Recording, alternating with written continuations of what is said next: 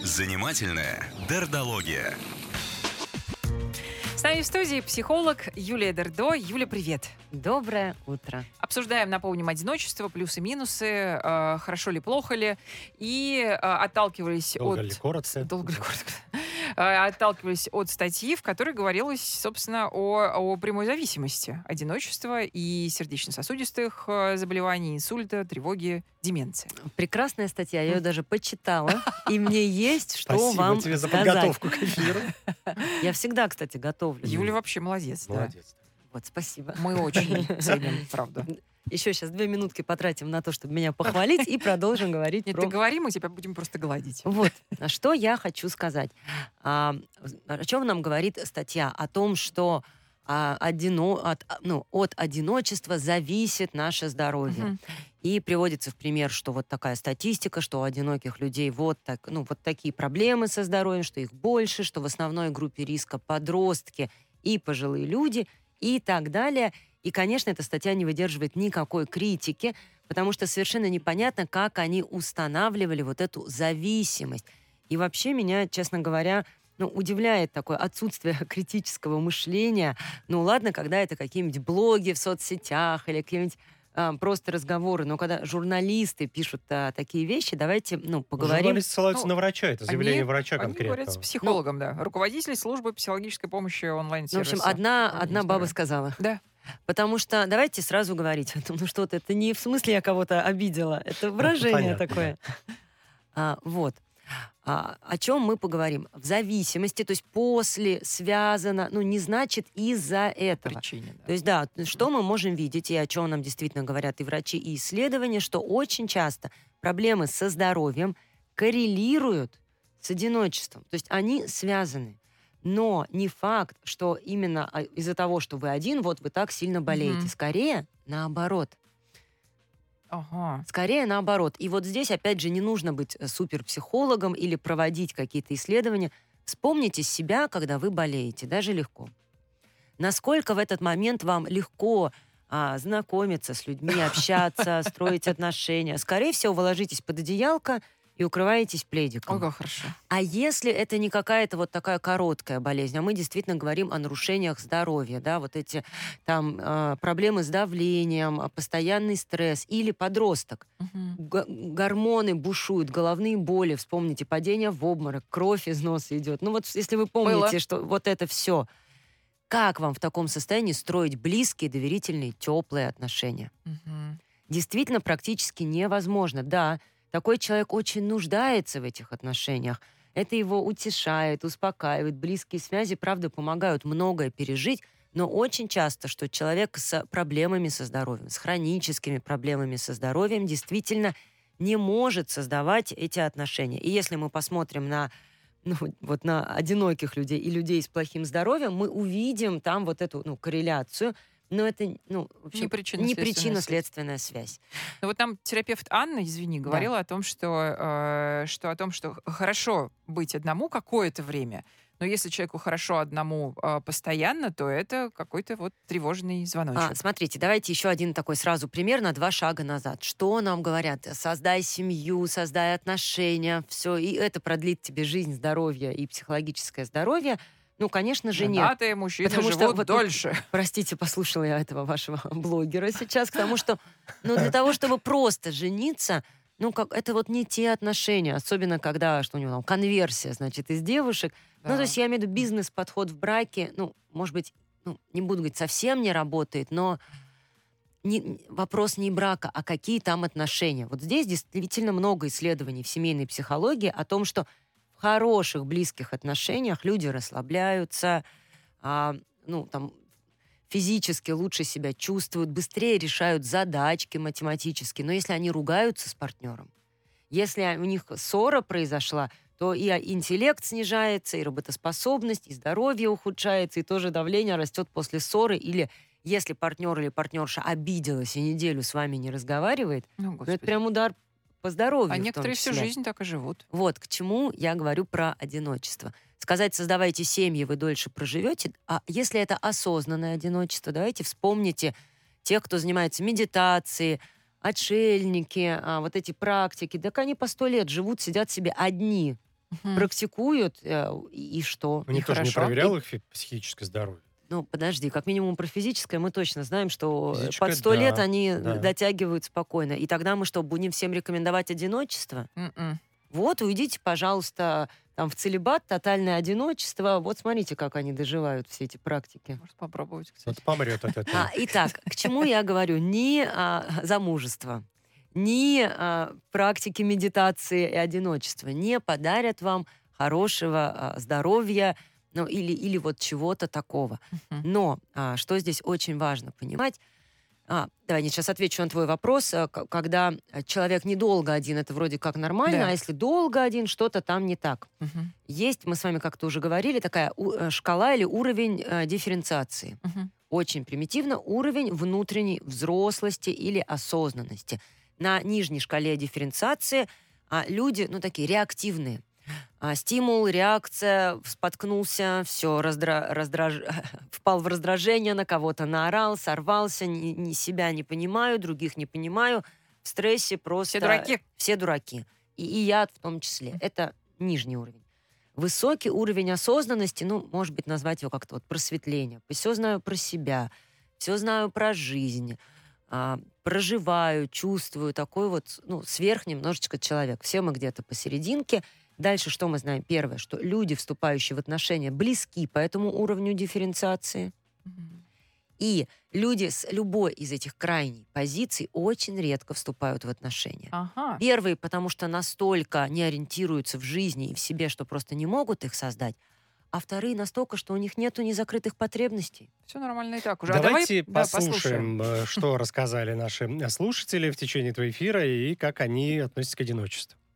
Лучше быть в коллективе, в семье. И если кому-то кажется, что да, мне хорошо одному, то это совершенно временно. Потом начинаются психические изменения, и, в общем-то, это повод для обращения к психиатру. Проблемы распространенные, особенно у людей пожилого возраста, когда вроде как они весь свой потенциал выработали. Многие из них ходят в поликлинике пообщаться.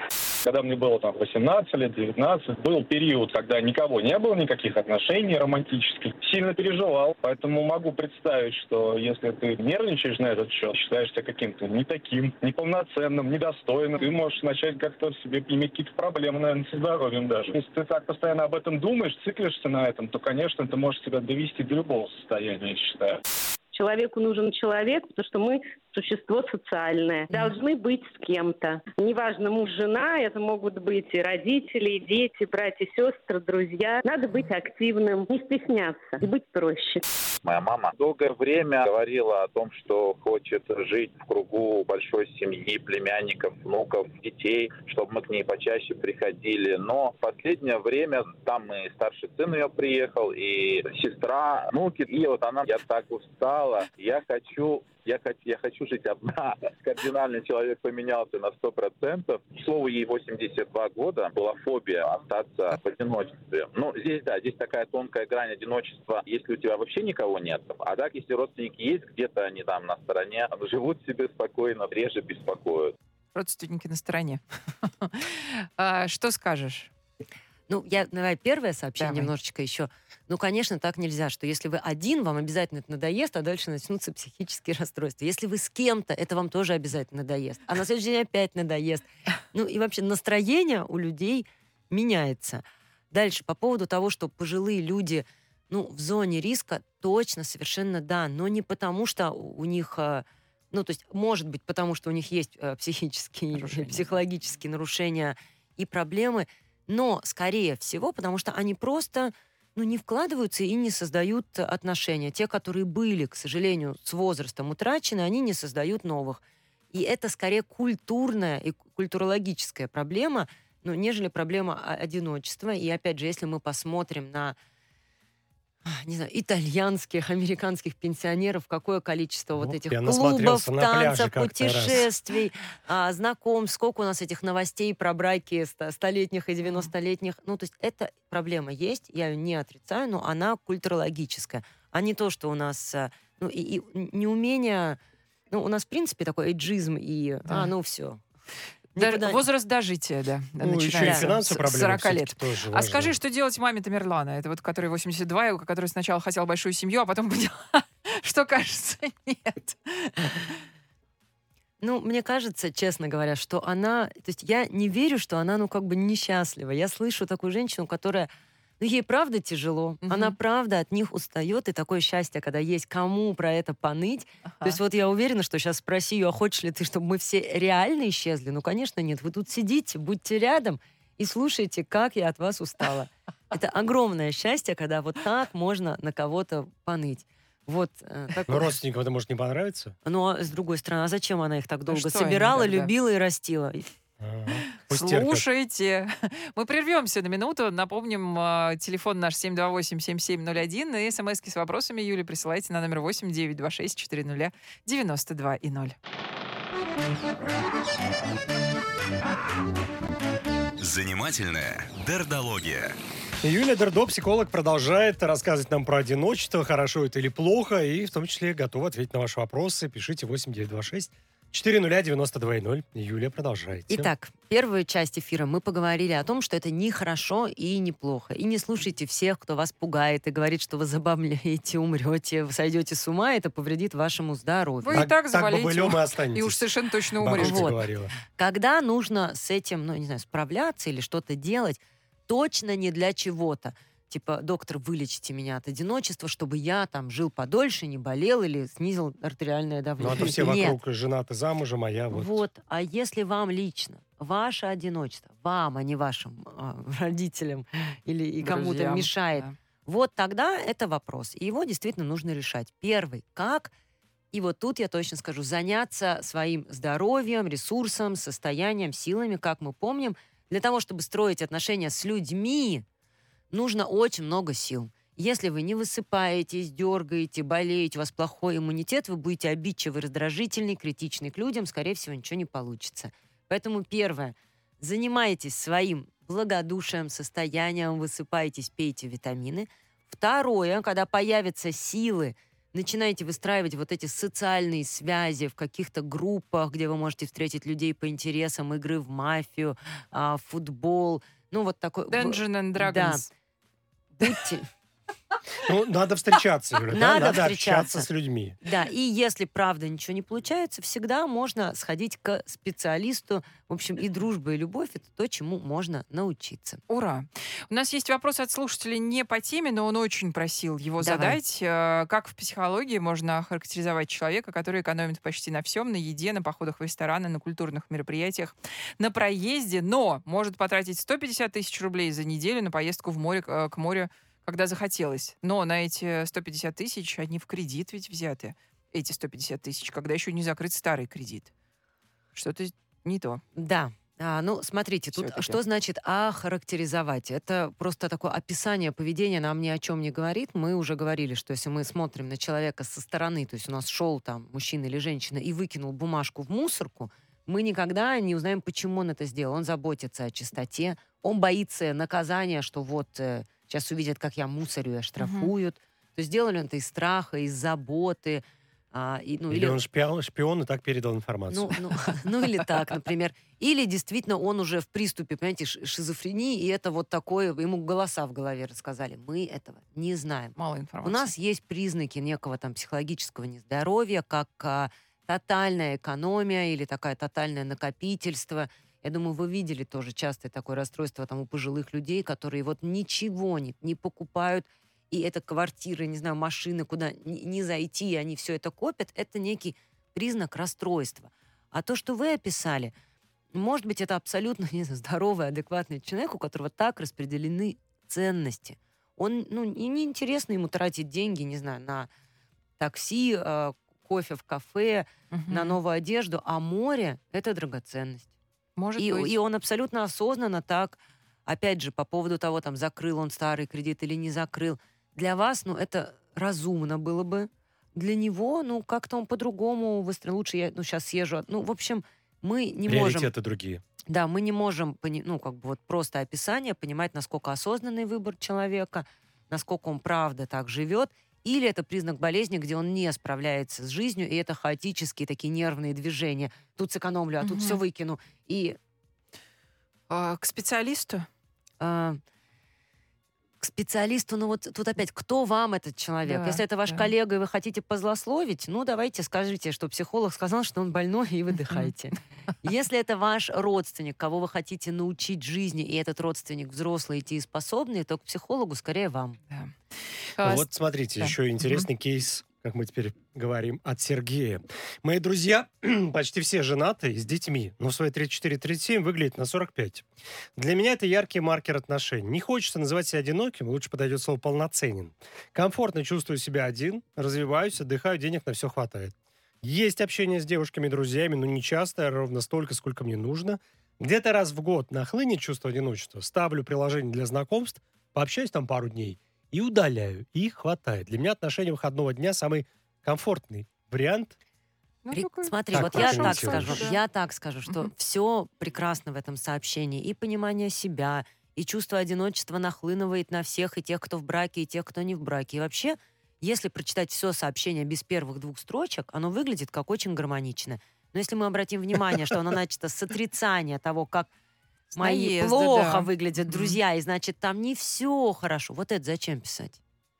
Ну, то есть вот это меня лично настораживает, когда человек, ну, вот, вот, вот ничего не могу с собой поделать, простите. Настораживает. Настораживает, конечно. Во-первых, ну, возможно, да, там ваши друзья в браке в таком возрасте вот так выглядят. Во-первых, это, ну, ничего не говорит об их отношениях, а, внутри отношений.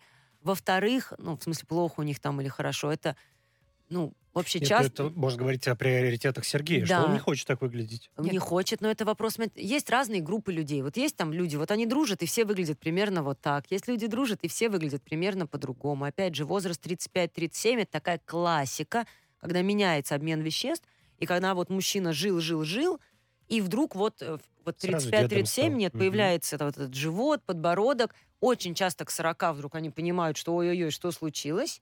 И теперь уже опять возвращаются к той фигуре, которая раньше, но за счет уже усилий. То есть, если бы Сергей не пнул женатых, Да. все было бы Да. гармонично. Да. А то, что пнул, все-таки говорит о том, что где-то Да.